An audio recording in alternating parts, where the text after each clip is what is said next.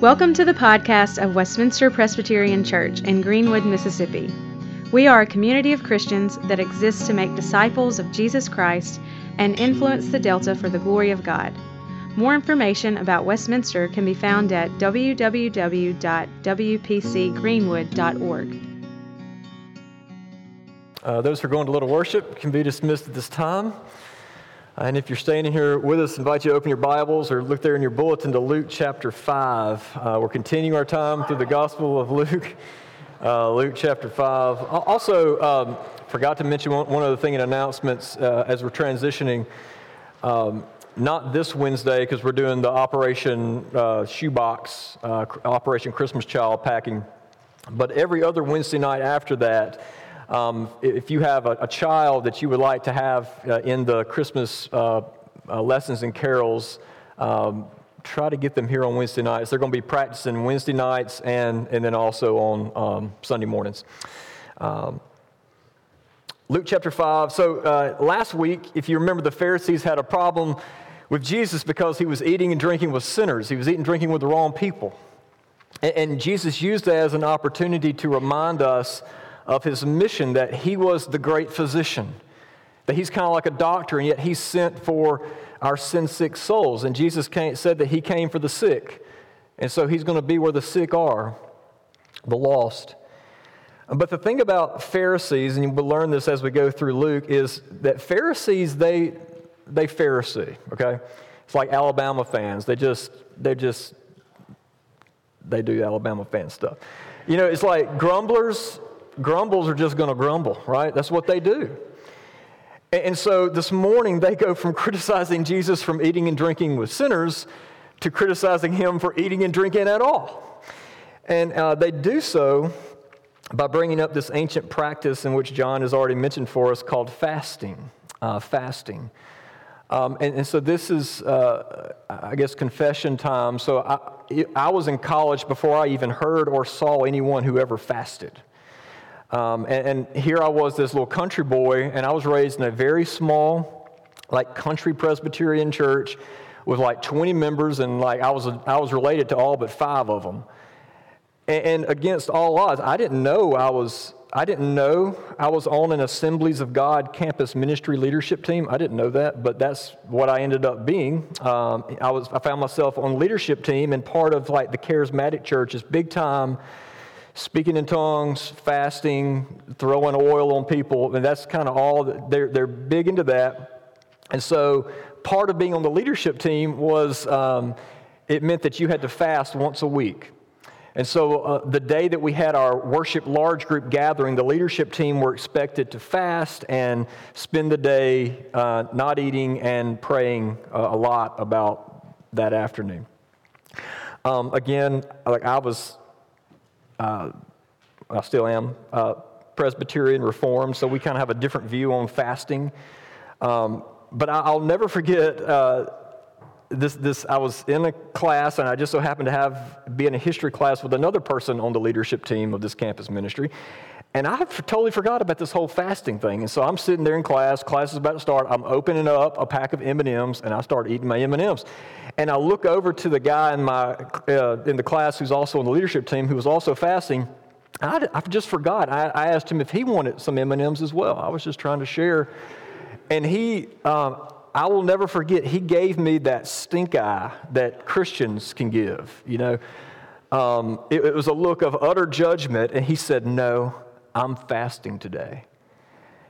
And, and that was one of those busted moments, you know? So that was my introduction to fasting. Um, and so we, we need passages like this this morning because for thousands of years, people who fasted have been seen as more holy, um, as more spiritual. Like if anyone loves God, it's definitely going to be the people who fast. And so the holy rollers of Jesus' day, which were the Pharisees, they fasted twice a week, two times a week. Uh, they were so serious about it. And we talked about John Wesley last week, but you know, in college, John Wesley was a founding member of what became known as, quote, the Holy Club. And uh, one of the features of the Holy Club was that the members of the Holy Club were asked to fast on Wednesdays and Fridays every, every week. And from that club, Wesley, and we sang a song by his brother Charles Wesley earlier today, but um, they would go on to found the Methodist Church, and fasting was such a key practice to Wesley that John Wesley wouldn't even ordain a minister in their church unless they fasted at least twice a week. I mean, so it was, it's crucially important to him. And, so over the centuries, you know, pe- people have fasted for all sorts of reasons. You know, we, uh, you know, televangelists, if you watch on TV, they, they'll tell their viewers to, to go without something or to give up something so that you might gain even more, right? Financial gain, blessing. Uh, people have fasted trying to get God's attention, trying to get God's favor. And, and then, you know, people have fasted just, you know, to lose weight or to maybe, you know, do a cleanse or something. But yet, and I hope this clicks, not one of those, not one of those fit the description of biblical fasting. And, and so I, don't know about you, but when it comes to something as misunderstood and abused as fasting, I, I think it's good that we just go to the source, right? Um, what did Jesus have to say about fasting? What, what does fasting look like as one of his followers? So let's Let's find out this morning. Uh, Luke chapter 5, 33 through 39. This is God's good word to us. And they said to him, The disciples of John fast often and offer prayers, and so do the disciples of the Pharisees, but yours eat and drink. And Jesus said to them, Can you make wedding guests fast while the bridegroom is with them? The days will come when the bridegroom is taken away from them, and then they will fast in those days. Jesus also told them a parable. No one tears a piece from a new garment and puts it on an old garment. If he does, he will tear the new, and the piece from the new will not match the old. And no one puts new wine into old wineskins. If he does, the new wine will burst the skins, and it will be spilled, and the skins will be destroyed. But new wine must be put into fresh wineskins, and no one, after drinking old wine, desires new. For he says, The old is good. This is God's word. Let's pray. Uh, Father, may you be with us through your Spirit as we walk through this passage and this ancient practice of fasting. Um, Lord, I hope I plan, like I've studied, but if what I say is not helpful or not true, then strike all that out. Um, but Lord, may we, we be encouraged uh, in the gospel to see uh, what is a gospel version of fasting. And we ask this in Christ. Amen. All right, so, regardless of people's uh, spiritual beliefs um, or, or lack thereof, if you, if you believe in Jesus or not, you, you can't deny the fact that, I mean, Jesus, I mean, he's a really big deal.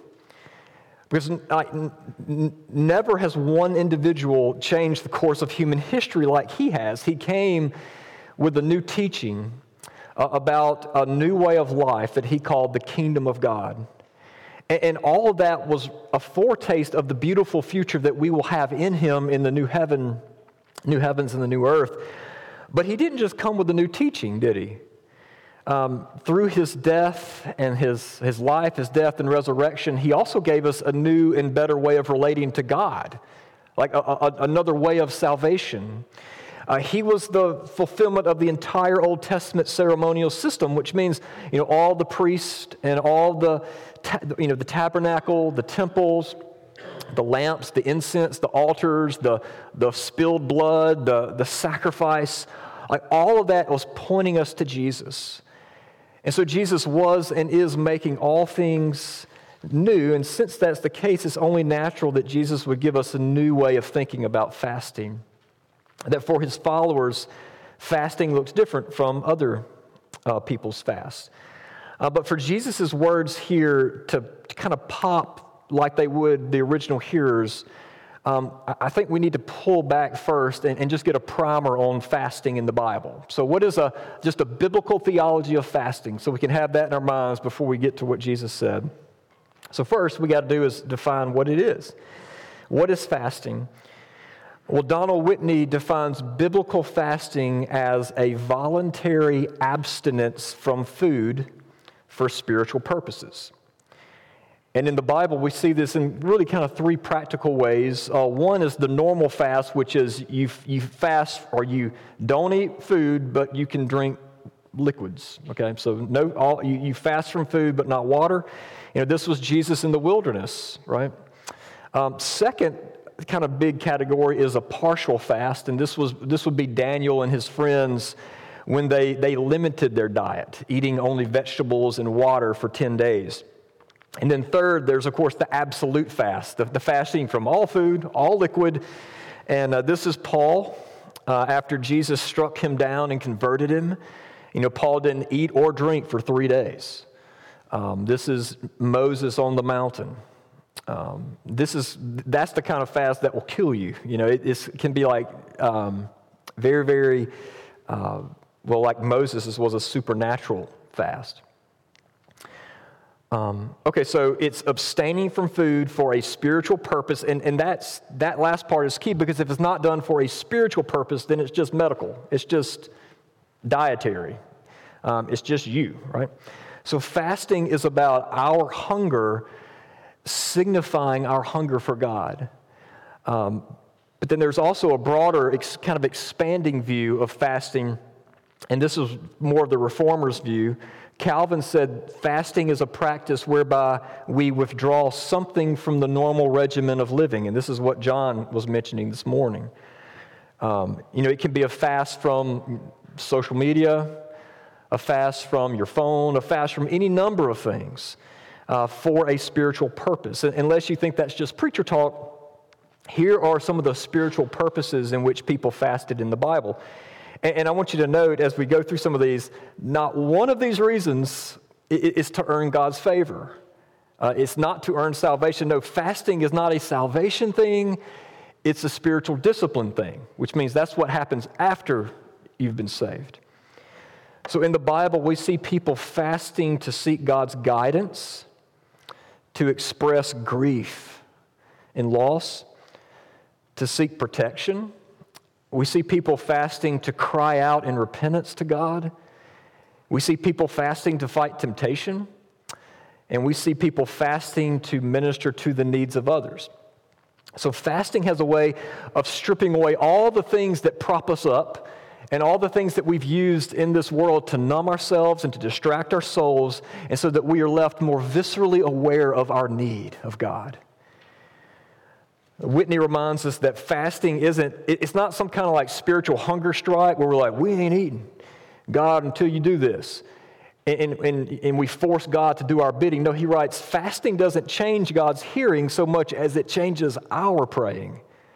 It focuses us. And, and you know, there's something very focusing about praying when you're uncomfortable. You know, you go through a dark valley with your health or the health of maybe one of your loved ones and the cries to God just start flowing out of you. A dark valley with your kids, and you've never prayed so hard in your life. A dark valley in your career, your marriage, and you're like, and you're on your knees, like literally on your knees, crying out to God. Oh, so aware of your need of His grace and His care. God, come through. Fasting, it's been said, prepares the ground and it heightens our desires. It, it sobers us up to the fact that ultimately Jesus is all we have, and ultimately Jesus is all we need.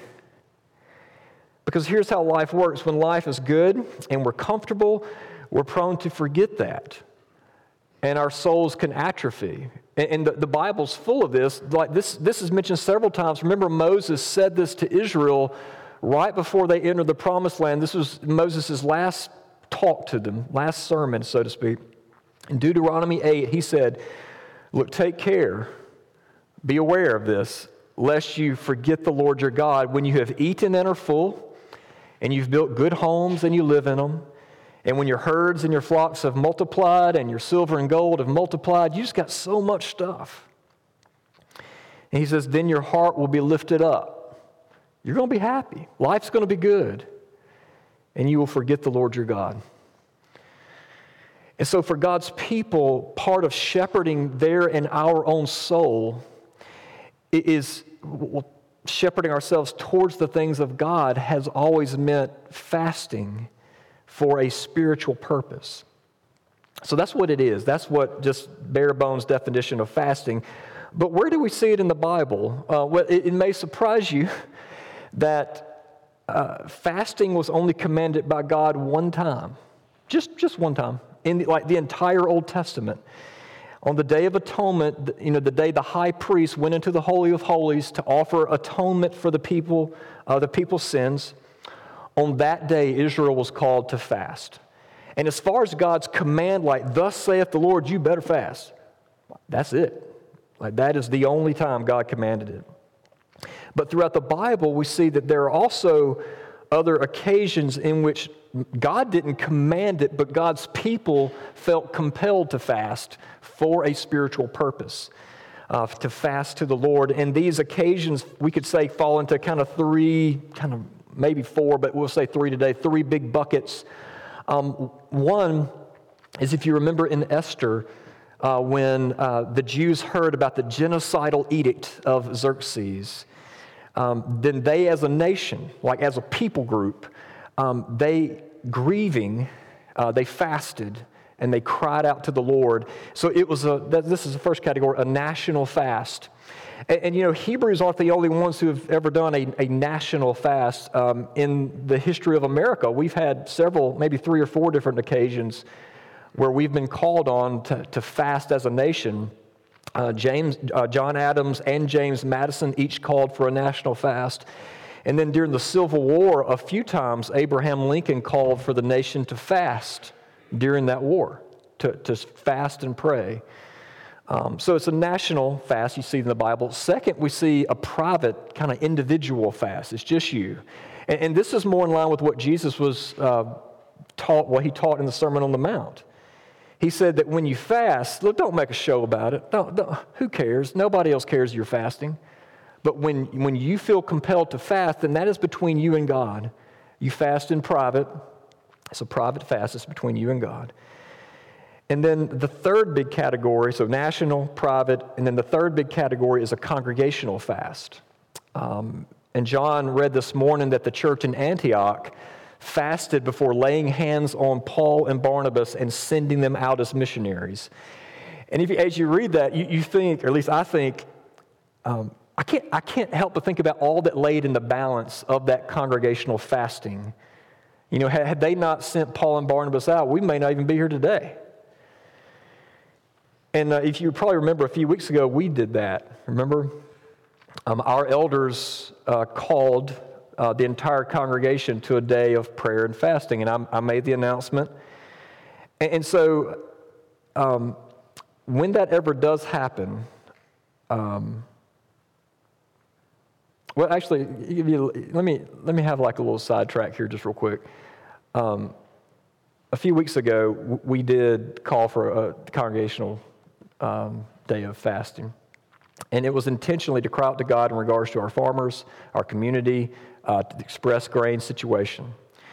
And, and those of you who have been here a long time, you know that we rarely do that. Like, that's a pretty rare time that we call the entire congregation to fast and pray. Um, and, and so, when that ever does happen, I want to lovingly encourage you to make every effort uh, to participate in that um, every effort to participate and seek the Lord during that time. Because um, we, I mean, we don't do this willy nilly. Okay, this is um, when we call you, please respond. So, national, private, congregational. So, that's kind of a, a crash course as far as the Bible is concerned on what uh, fasting is. But the problem is, as we see in the Gospels, by the time we get to Jesus, um, that teaching on fasting had, had begun to be misunderstood and abused. And, and so Jesus steps in and gives us a new and better understanding of it. In verse 33, the religious leaders say, Look, John the Baptist's disciples all fast, and all the Pharisees and their disciples fast, so why don't you? Why don't you? Why don't yours fast? It looks like y'all are having fun. Has anybody ever said that about you or your church or our church? Anybody ever said that about Christians? Um, you know, during this time, John the, John the Baptist's disciples, they were fasting in preparation for uh, the coming Messiah, in, in preparation for the Christ. But the Pharisees, For them, fasting was an opportunity to show everyone just how religious they were. It was like they're on Broadway, and this is their big break. And, and so they fasted on, you know, twice a week, but it was also on the days, they were market days. And so they fasted so that everyone could see them, and some would even put makeup on to make their faces look pale and emaciated and uh, it, to exaggerate their suffering. For, because for the Pharisees, um, they didn't think you could be spiritual without being uncomfortable. Spirituality for them meant doing more and trying harder to earn God's approval and, and favor, and it was no nonsense. We don't, we don't, do, we don't do jokes. And you know, sadly, there's a lot of other churchgoers today who still practice that religion of the Pharisees.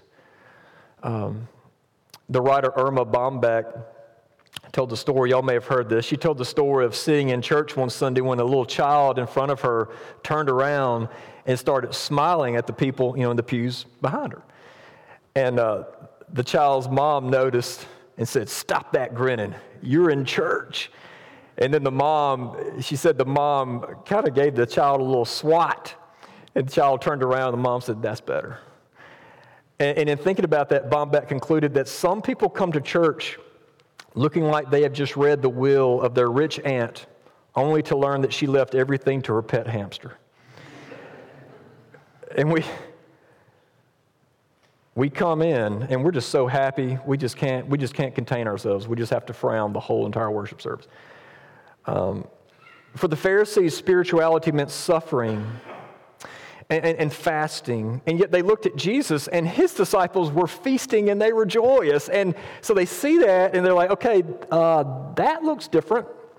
Um, what's up with that? And so jesus responded by saying something extraordinary he said, Can you make wedding guests fast while the bridegroom is with them? And, and this was such a piercing question because during this time, you know, the, you know, the newly married couples, they didn't go off on honeymoons. No, they, they stayed home, and it was like a, a week long open house wedding party, week long party. And the people who stayed for that week and celebrated were called uh, guests of the bridegroom. And this was such a key part of their culture that these wedding guests that fall under this category, guests of the bridegroom, were exempt from all fasting by rabbinical ruling. So they said that all people in attendance to the bridegroom were relieved of all religious observances, which would lessen their joy. That's how big of a deal celebrating weddings were to them. And so, in, in other words, in that day, it was just, it was tacky. It was just unbecoming. It, I mean, not even the most zealous of Pharisees fasted at a wedding. No, now you did that when it was not the wedding. But when the wedding was on, I mean, you're like my kids, the few times that we've let our kids go to a Delta wedding reception, um, they're like, they're all about the cake, right? They're at the wedding reception. They're like, where's the cake? When are they going to cut the cake? When are they going to cut the cake? When are they going to cut the cake? It's cake, cake and dance floor. That's all they care about. Eugene Peterson said that this would be like pouring water on a friendly bonfire. Okay, well, the gospel takes this teaching here of like, you're crazy to fast at a wedding. It, it, takes this teaching and expands it even further and tells us that in Christ, not only are we the guests of the bridegroom, but like in Christ, we are the bride at the wedding. In other words, it's your party too. Does a bride fast at her wedding? No. If you are in Christ, Jesus is, teaching us that there is a hope and a joy and a peace that comes with salvation that it just doesn't jive with misery. It, doesn't match, it, doesn't fit with gloomy fasting. And, I'm absolutely not saying that following Christ means you won't suffer with depression or you won't grieve or experience pain. No, we well know life in this fallen world is excruciatingly hard. And that's why Jesus is going to say later that there will be times when we will fast. But the point here, Christ is saying that even then, we still have a joy and hope in Him that anchors us and sees us through the hard. Okay? And because they still didn't understand, Jesus used, Jesus used three quick parables to kind of crystallize his teaching here. First, he said, no one cuts pieces out of new clothes and sews them into their old clothes. No, no, he said, if you do that, then your old clothes don't match and you've just ruined your new clothes. And so what Jesus means is, is you can't, okay, you can't take pieces of Jesus or little bits of it and kind of patch him into your way of life, to patch him into your old way of doing things. Like you can't just add Jesus and continue trying to earn your salvation. No, Jesus is saying, look, like, I'm not here to patch up your old tired ways of doing more and trying harder so that you can be good enough for God maybe one day. No, no, like, Jesus says, I've come so that if you are in me, you have the Father. Like, period. And so he's looking at these Pharisees, maybe he's looking at us, he's like, keep your grumpy old fast all you want, but I'm here for the forgiveness of sinners. And then he brought up the second one, the, the wineskins. And I, man, I was thinking about this. It's kind of gross once you think about it. Has anybody drank out of a wineskin? Y'all do that? I'm not seeing anybody. Um, so in ancient times, and apparently in still some cultures today, um, you, you'll skin a goat and you they, they, they quote, quote lightly tan it you don't want to tan it all the way you got to keep it still kind of wet right on the inside they would keep it uh, moist they would sew it up and then they would pour wine in there uh, so that the wine could ferment and expand. And, um, and then you would drink out of that, I guess. And so, uh, as the as the wineskins became older, you know, they were they had become flexed out. They became brittle and not as elastic, and you know, their natural stretchiness had had faded. And so, um, Y'all know, like if you would put new wine, it would overexpand the old wineskin and it would burst and you would lose all the, the wine. Okay, Jesus is saying that, that in Him, um, God is doing a radically new thing. And, and, real quick, a lot of, a lot of preachers will use this, this uh, parable to kind of say, like, you know, they, maybe they want like a projector or they want like smoke machines or something in the sanctuary, and they're like, hey, look, God's doing a new thing, and so we need new wineskins. We need new, you know, hardware. It's not about changing church culture. Jesus, this is a gospel teaching.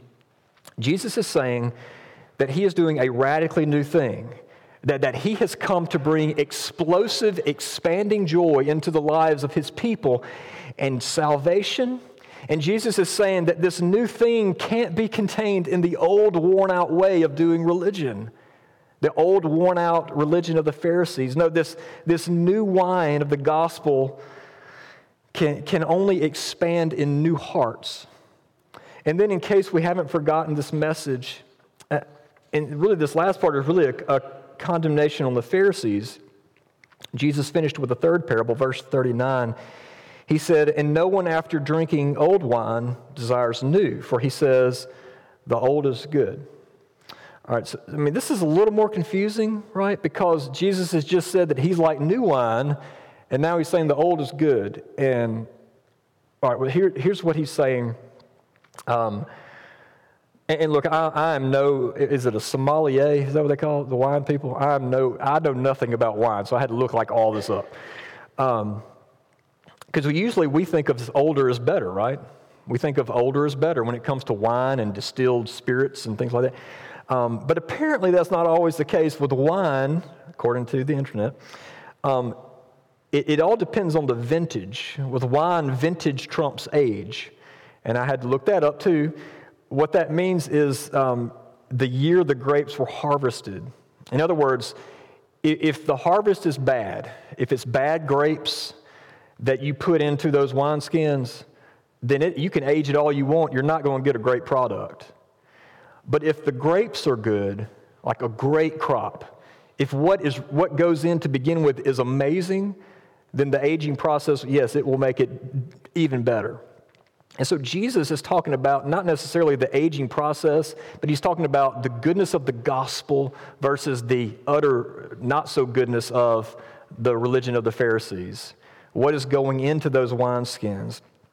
And so um, he says, you know, it, well, the, the, the Bible tells us that new wine symbolizes exuberant joy of the gospel. And so Jesus is saying, Look, I'm here to give sinners new and better clothes of righteousness. I'm here to give n- new and better wineskins in which grace can expand into your hearts and feel and be filled with the new and better wine of the Spirit, more than you could ever think or imagine, and yet some never even try it. They don't want to because they prefer their old, religion and their old ways, and they will die in their pride. So that was his condemnation on that. Um, so older is not always better.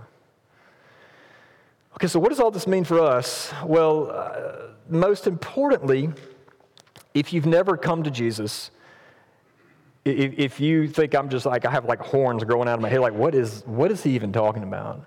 If you've never experienced the new garment and the new wine of his salvation by grace, then you're invited to come. Um, there is no other way of salvation. You know, Jesus is the only way. So, so come to him and put all of your eggs in his basket. Ask him to meet you exactly where you are.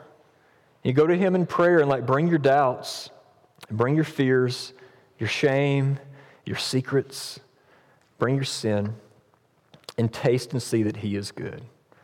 Experience some of that joy that he's talking about here. All right, then, then second, okay, all right, what does all this mean for fasting when it comes to us and fasting? What, what is Jesus saying? Well, remember, the only command to fast in the Bible was related to the Day of Atonement, right? And so we believe that when Jesus came, um, he made the ultimate atonement. So the Day of Atonement was all about, you know, forgiving sins so that God could stay present with his people. But when Jesus came and died and rose, he fulfilled all that. Like in him, our sins were fully atoned and cleansed. And now in him, we have the presence of God through the Spirit. So, in that sense, God's command to fast is no longer binding. I mean, it just doesn't, it just doesn't fit with our reality of grace, right? It just doesn't fit. But with that said, we live in, in what we call the already and the not yet, right? That Jesus has already saved us and he has already inaugurated his kingdom, but he hasn't returned to fully consummate that kingdom. Which means in the meantime, we find ourselves in a world that's still filled with injustice. And we still find ourselves with the presence of sin in our lives. And thus, we may find ourselves being compelled by the Spirit to fast, not because we're trying to earn God's favor. No, in, in, the gospel, there is no more hustling for worthiness.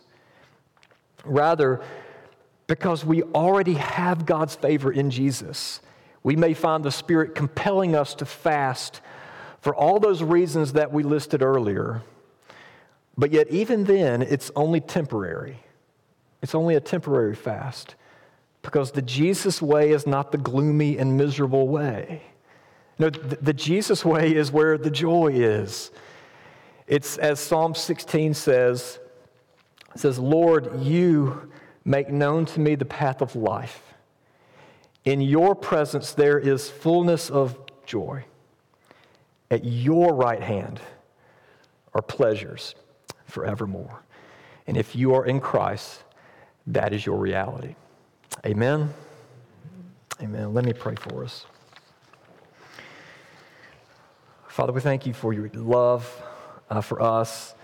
Uh, Lord, forgive, forgive me uh, for forgetting it. And um, Lord, draw me, draw us back into yourself. Um, Lord, give us a biblical view of fasting, uh, but even more so than that, give us a biblical view of of what you've done with our sin and shame and how you loved us by your grace. And may that change us and compel us. And we ask this in Christ's name. Amen. Hi, Richard Owens here. I just wanted to take a second to say thank you for listening to the podcast of Westminster Presbyterian Church. Our prayer is that the Lord would use this message to encourage you in the gospel and that you would find Jesus to be more beautiful than you ever, ever imagined. If you'd like to find out more about who Jesus is or more about our church, I invite you to visit our website at wpcgreenwood.org. God bless.